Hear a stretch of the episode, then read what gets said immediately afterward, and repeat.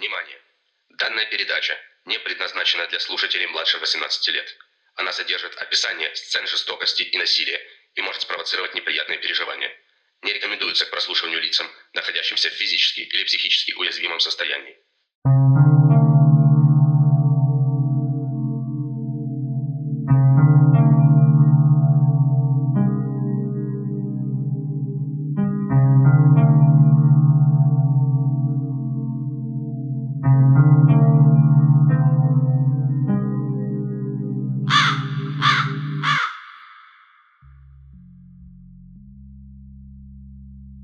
Всем привет! Галка на проводе. Сегодняшний рассказ содержит описание сцен сексуального насилия, поэтому пропустите данный выпуск, если это болезненная для вас тема. Но с теми, кто остался, отправляемся в традиционный полет. Надеюсь, вы одеты достаточно тепло, потому что прямо сейчас – мы расправляем крылья и летим в Северную Ирландию.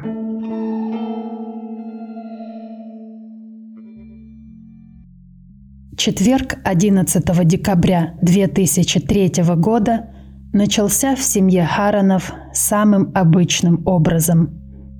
Пожилые супруги Майкл и Атракта позавтракали, а затем разложили на столе новые рождественские открытки – чтобы выбрать, кому какую посылать в этом году.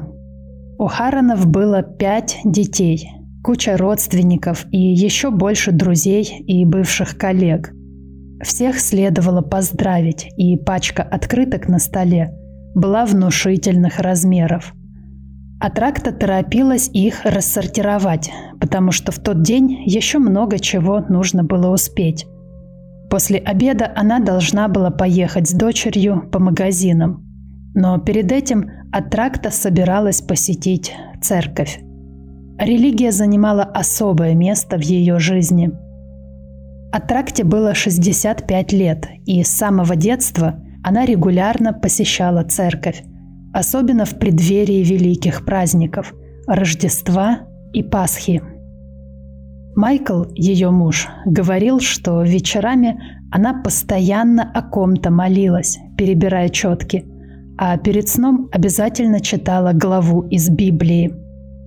Это изумляет, когда вспоминаешь, что она не только была матерью пятерых детей, но еще и всю жизнь работала. И все равно находила время и силы для своего маленького ежевечернего ритуала – а Тракта работала библиотекаршей. Чтение – это вторая ее большая страсть после религии. Проработав много лет в городской библиотеке, она недавно вышла на пенсию. Коллеги признавались, что с ее уходом в библиотеке стало будто бы темнее. А тракта озаряла пространство вокруг себя. Неутомимая, всегда чем-то увлеченная, всегда готовая выслушать и поддержать. Но вернемся в четверг, 11 декабря 2003 Помыв после завтрака посуду, Атракта надела любимое красное пальто и пошла в церковь. Хараны жили в Страбане, а церковь, в которую отправилась Атракта, находилась в Мерлоке под Лифордом.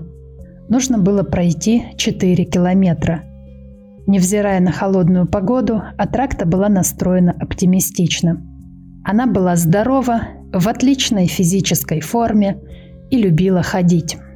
Попрощавшись с мужем, женщина завязала потуже большой теплый шарф и вышла из дому. Темнеть в декабре начинает рано.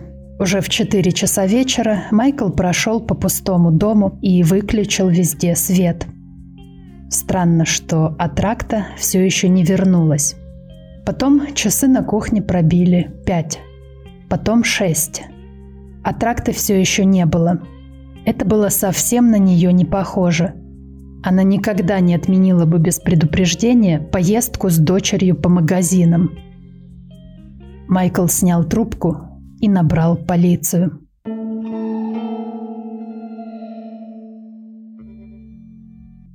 Как я уже неоднократно повторяла в своих выпусках, по статистике за большинством преступлений против женщин стоят мужья или партнеры.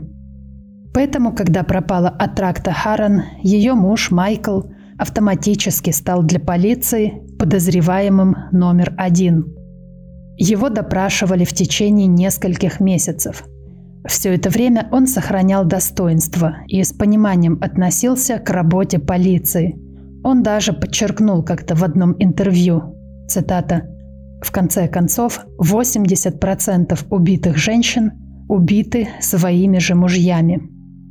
Конец цитаты. Что ж, хоть кто-то не закрывает глаза на факты. Но вернемся в день исчезновения Атракты. В последний раз ее видели в церкви священник и другие прихожане. После службы она поговорила с некоторыми из них и пошла домой. Выглядела, как всегда, довольной и жизнерадостной. Не похоже было, чтобы ее что-то беспокоило. В 10.44 утра Атракта прошла мимо заправочной станции. Ее засняла одна из камер наблюдения. А дальше женщина словно растворилась в воздухе. Она исчезла, не оставив после себя ни малейшего следа. Разумеется, все это выглядело очень странно и тут же стало сенсацией всех местных СМИ – в полицию и домой к Харанам стали поступать анонимные звонки. Люди утверждали, что видели похожую на аттракту женщину в разных местах страны. Однажды, это случилось на Рождество, Майклу сказали, что видели аттракту в Дублине. Он с пятью детьми сразу же туда отправились. Рождество всегда было особенным временем для Харанов – когда большая семья собиралась за праздничным столом. Но в то Рождество вместо ужина возле камина Майкл с детьми бродили по темным холодным улицам Дублина. Они заглядывали в лица всем женщинам и все еще надеялись, что вернутся домой с аттрактой. Хотелось верить, что все будет как прежде, и это страшное Рождество забудется, как плохой сон – Полиция к тому времени уже хорошо понимала, что, скорее всего, Атракта не вернется. Не особо об этом распространяясь, они быстро составили списки живущих в округе секс-преступников и одного за другим приглашали их в участок для допросов. Эти допросы ничего не дали, и тогда следователи с помощью СМИ обратились к общественности – они отметили, что пропажа пожилой женщины посреди бела дня – случай редкий. Кто-то должен был видеть что-то необычное. Попросили всех владеющих хоть какой-то информацией позвонить или приехать в полицию. И долго ждать не пришлось. Один местный фермер рассказал полиции, что в тот день мимо него на большой скорости промчался красный автомобиль. За рулем сидел молодой мужчина, а рядом с ним на пассажирском сиденье была женщина, и, кажется, ее лицо было в крови. При упоминании красной машины у одного офицера что-то щелкнуло в голове. Он закричал, что на следующий после исчезновения аттракты день его с напарником вызвали на пожар.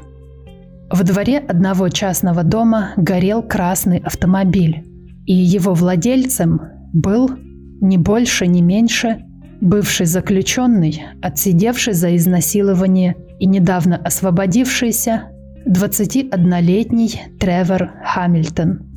Офицер хорошо запомнил этот вызов, потому что Хамильтон утверждал, что кто-то проник к нему во двор и поджег машину. При этом у него было несколько собак, и все они так яростно лаяли на приехавших полицейских, что трудно было поверить, что они упустили бы злоумышленника. Офицер тут же связал в голове два события и рассказал об этом начальству. Патрульную машину отправили к Хамильтону проверить двор и то, что осталось от сгоревшего автомобиля. Полицейские ничего не сказали ему о своих подозрениях, Они якобы просто должны были еще раз все проверить согласно протоколу. Хамильтон выглядел расслабленным и спокойным. Даже предложил офицерам пройти в дом, выпить чаю, чтобы согреться. К сожалению, ничего связанного с аттрактой Харан найдено не было. Офицеры вернулись в участок с пустыми руками.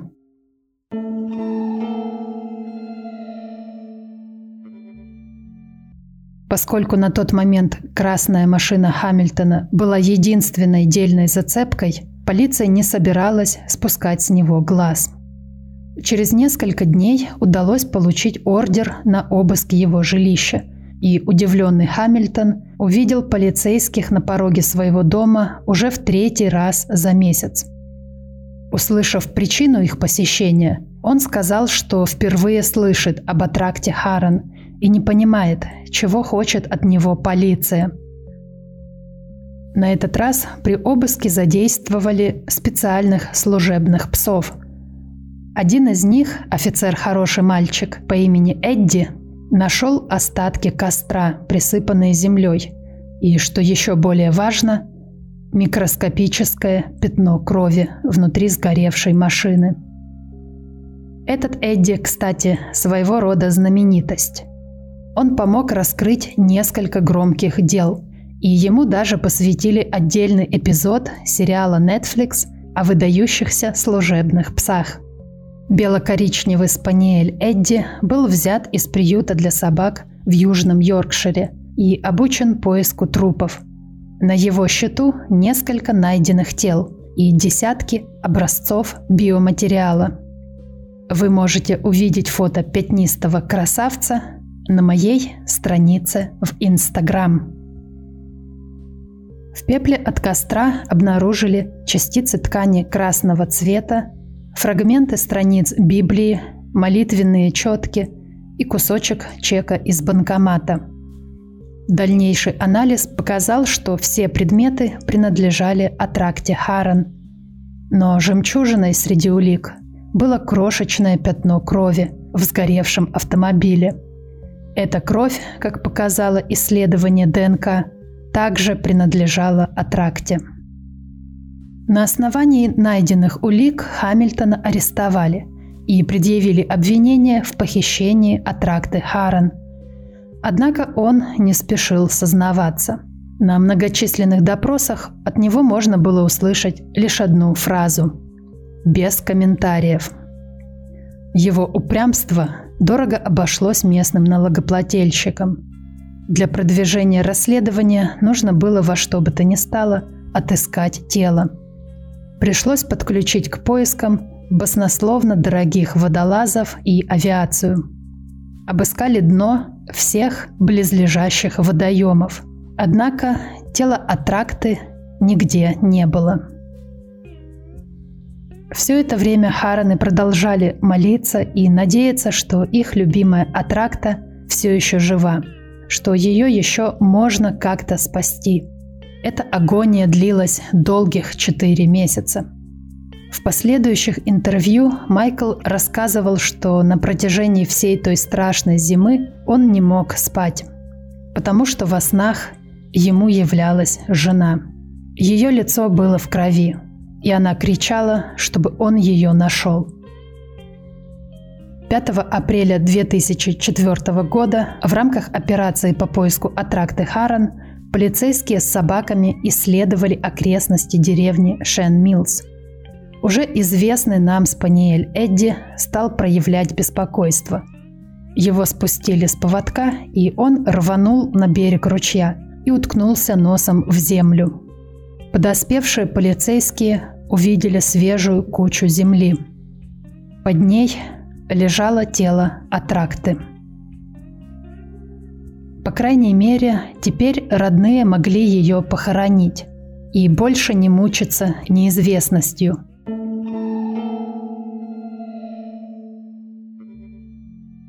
На Пасху 11 апреля 2004 года церемония прощания с Атрактой прошла в той же церкви, где ее крестили во младенчестве, где 36 лет назад она вышла замуж за Майкла. где крестили всех пятерых ее детей и где она посетила свое последнее богослужение. Атракту похоронили на кладбище при этой же церкви. Попрощаться с ней пришли не только родственники, друзья, знакомые и коллеги, но и незнакомые ей люди, которых до глубины души тронула и напугала ее история. Люди задавались вопросом, как такое могло произойти в их тихом, уютном городке, где все друг друга знают.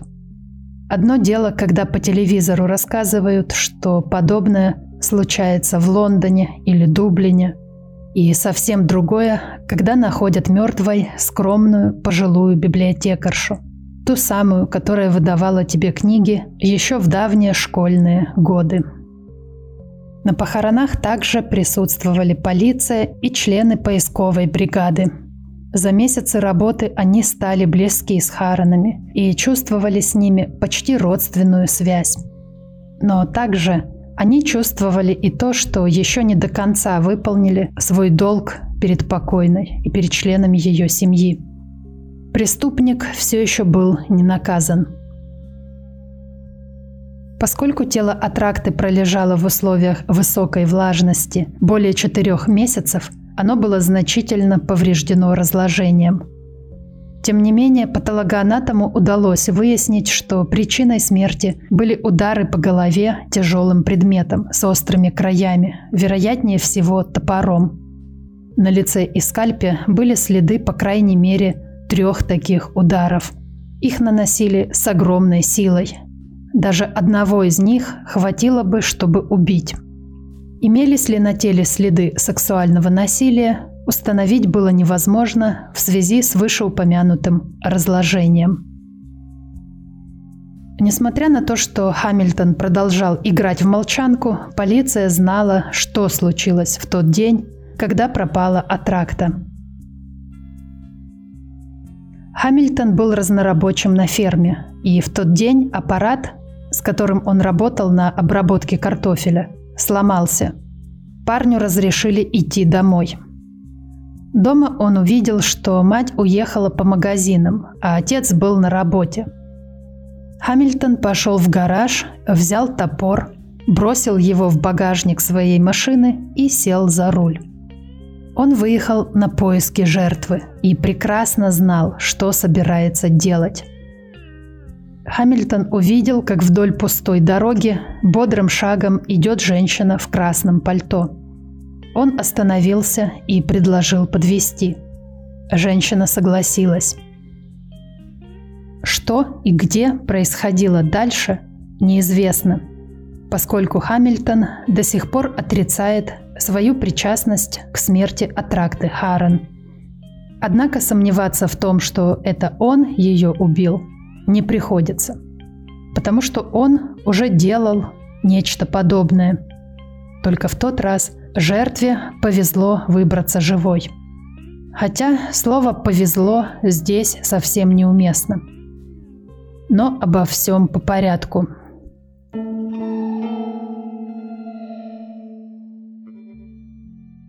Тревор Хамильтон родился 19 июня 1982 года в самой обыкновенной семье в деревне Шен-Миллс – Странное поведение началось еще в школьные годы, когда он мог, например, разбить стулом окно в классе в порыве ярости. В подростковые годы он начал прятаться в кустах и мастурбировать, чтобы в кульминационный момент выбежать на дорогу перед женщинами-водительницами. Его считали безобидным местным дурачком, пока однажды он не попытался напасть на женщину за рулем и вытащить ее из машины – в 1999 году Хамильтона наконец поймали. Его обвинили в пяти случаях нарушения общественного покоя и непристойного поведения. Хамильтон получил всего два года условного срока, плюс обязательное посещение психотерапевта. Но всего через два месяца после этого он совершил еще одно нападение. И на этот раз, к сожалению, его жертве не удалось убежать. 16 февраля 2000 года 29-летняя местная жительница по имени Хелен стояла на автобусной остановке. Было два часа дня, и Хелен должна была забрать двоих детей из садика. Автобуса все не было. Вдруг перед ней остановился красный автомобиль, и молодой парень предложил Хелен ее подвести. Она согласилась и села в машину. Решение, о котором она будет жалеть до конца своих дней. Хамильтон, которому тогда было всего 17 лет, выглядел дружелюбно и безобидно. У Хелен не было ни малейшего повода его опасаться.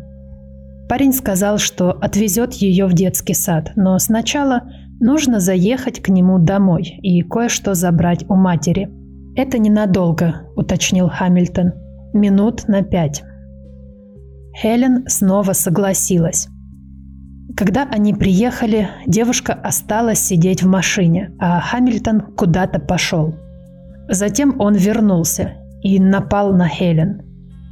Она отбивалась и пыталась выбраться из машины, но, как оказалось, на дверях не было ручек. Они были замкнуты. Силы покинули Хелен. Она поняла, что сопротивляться Хамильтону, который был вдвое ее крупнее, бесполезно. Он мог делать с ней все, что хотел. Хамильтон изнасиловал Хелен несколько раз, включая использование самых жестоких сексуальных практик. Эта пытка длилась час, и все это время он держал руки на шее жертвы. Он несколько раз повторил, что как только закончит, он ее убьет. Хелен не сомневалась ни минуты. Она уже поняла, что этот человек способен на все. Почему-то Хамильтон передумал и не стал ее убивать. Он сказал, что отпустит Хелен и даже отвезет ее домой, если она поклянется жизнью своего сына никому не рассказывать о том, что произошло. Хелен согласилась. Когда Хамильтон привез ее домой, он улыбнулся, похлопал ее по колену и даже извинился за испорченную одежду и следы на шее. Хелен сразу же побежала к сестре, которая жила по соседству. Оттуда вызвали полицию. Хамильтона арестовали в тот же день и предъявили обвинение в изнасиловании. Он отрицал свою вину. Поскольку Хелен обратилась в полицию сразу же, и тут же прошла медицинский осмотр, с поверхности ее тела собрали множество вещдоков против Хамильтона. Ему было не отвертеться.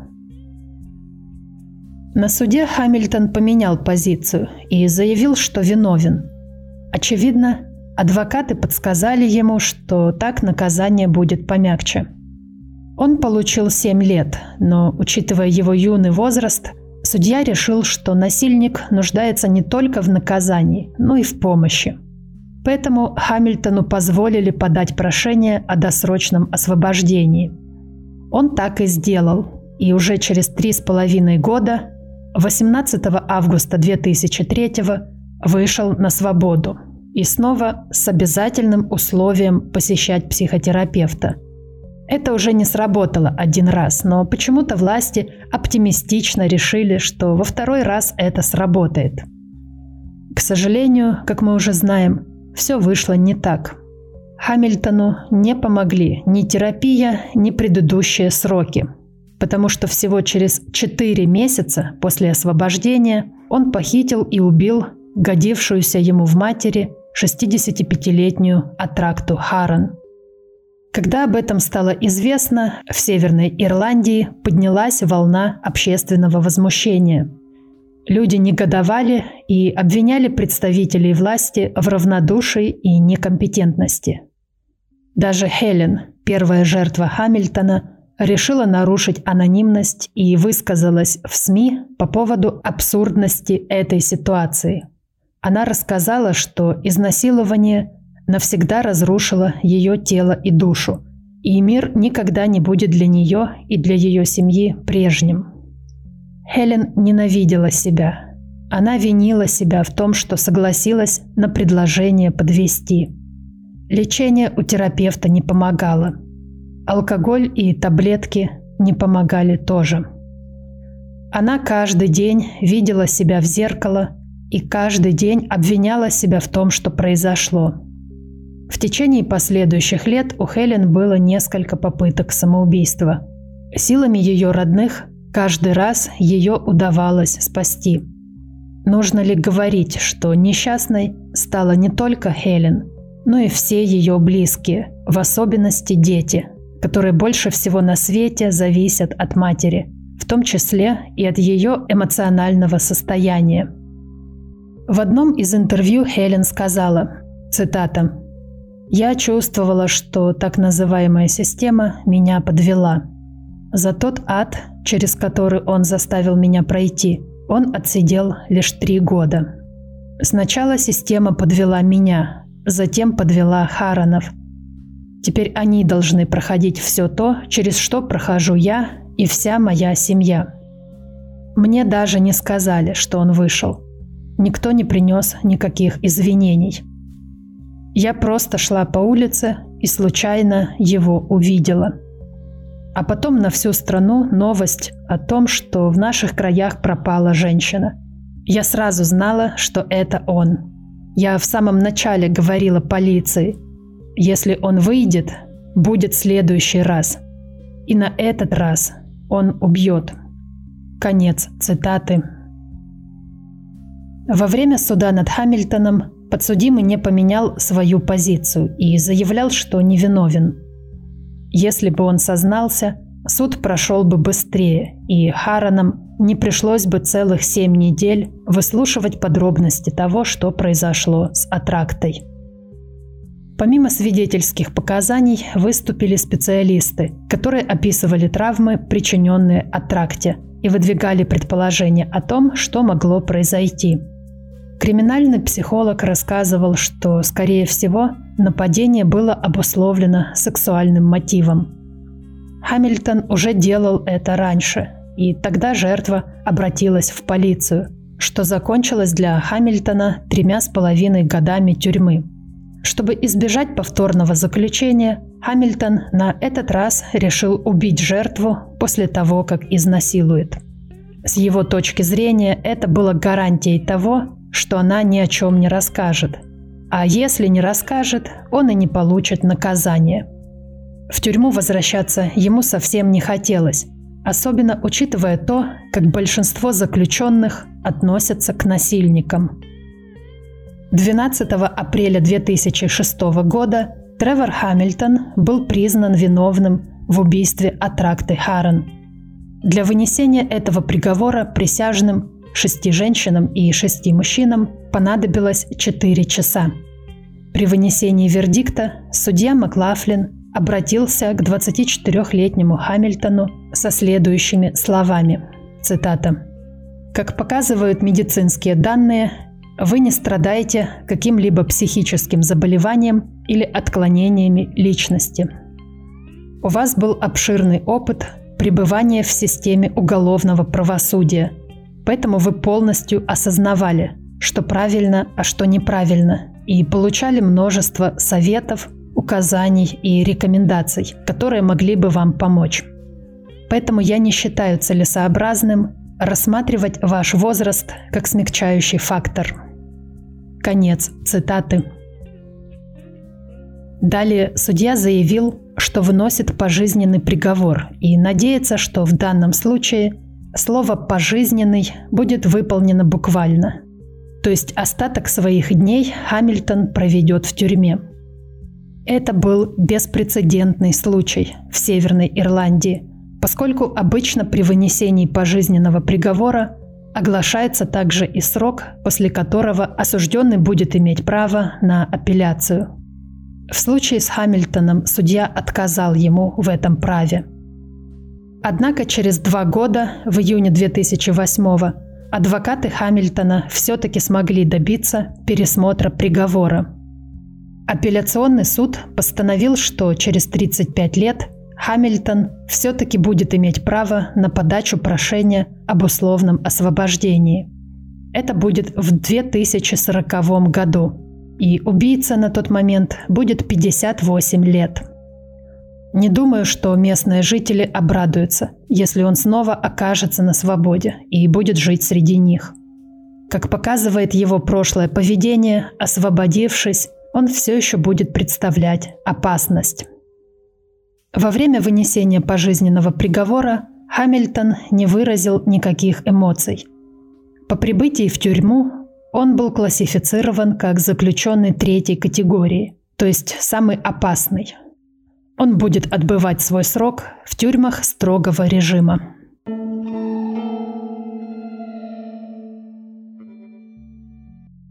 Через год после убийства Атракты родился ее первый внук. В одном из интервью Майкл Харрон рассказывал, что каждый раз, глядя на малыша, он представляет, как радовалась бы Атракта. Она очень любила детей. Майкл сказал, цитата, «Не только мы что-то потеряли, она тоже очень многого лишилась. У нее впереди было еще много счастливых лет. И он отобрал это у нее просто потому, что ему так захотелось». Конец цитаты. В 2013 году 10 лет спустя после страшного происшествия Майкл сказал, что боль не утихает. Сильнее всего семья страдает на Рождество, когда воспоминания становятся особенно живы. Многочисленная семья Харанов теперь собирается вместе не за праздничным столом, а на холодном промозглом кладбище у могилы Атракты. У нее уже несколько внуков и внучек – младший из которых год и семь месяцев. Они никогда не будут знать свою бабушку. Пытаясь описать собственный опыт переживания горя, Майкл сказал, цитата, «Это неправда, что время лечит.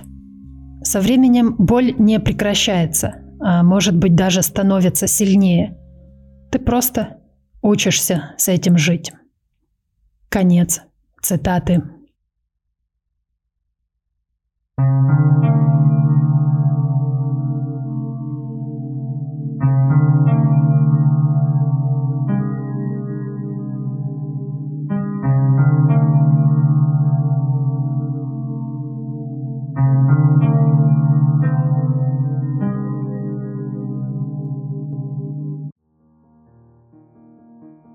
Вы прослушали 28 выпуск подкаста «Галкино гнездо». Спасибо, что были со мной и составили приятную компанию этим холодным темным вечером. Я пью горячее какао на растительном молоке и поднимаю тост за ваше здоровье. Если вам понравился мой подкаст, больше выпусков вы найдете на сайте patreon.com слэш Галкино гнездо. Для того, чтобы там зарегистрироваться, достаточно иметь желание поддержать производство этого подкаста. Недавно новой покровительницей стала Анна Напольских. Дорогая Анна, выражаю свою благодарность и надеюсь, вам понравятся эксклюзивные выпуски. Как написала одна слушательница, именно сейчас, когда за окном такая погода – Хочется ваших выпусков больше и больше. И я, не покладая рук, а точнее крыльев, изо всех сил работаю, чтобы у вас было что послушать. Спасибо тем из вас, кто ценит мой труд и выражает благодарность материально. Это вдохновляет и помогает не бросать. Также благодарю всех, кто пишет мне письма и комментирует посты в Инстаграм. Приятно получать обратную связь и не казаться самой себе сумасшедшей, которая кричит в пустоту. В конце года выйдет отдельный выпуск с моей болтовней, с ответами на ваши вопросы и обсуждением пожеланий. Если хотите в нем поучаствовать, задавайте темы и вопросы под соответствующим постом в Инстаграм, ВКонтакте или пишите анонимно на почту Галкино гнездо собака gmail.com. Те из вас, кто на Патреоне, могут присылать сообщения прямо там. Также в этом бонусном предновогоднем выпуске я собираюсь поделиться некоторыми выводами и наблюдениями. Год работы над этим подкастом дал мне очень много пищи для размышлений. В общем, я думаю, будет интересно. Хочется хотя бы раз посидеть с вами за настоящим праздничным столом. Ну, знаете, на котором лежат мандарины и пирожные, а не труп, как это обычно у нас бывает. Но я заболталась. Мне давно уже пора лететь, высматривать для вас в лесу новую невероятную историю. Ровно через 10 дней настраивайтесь на мою волну и слушайте механический голос.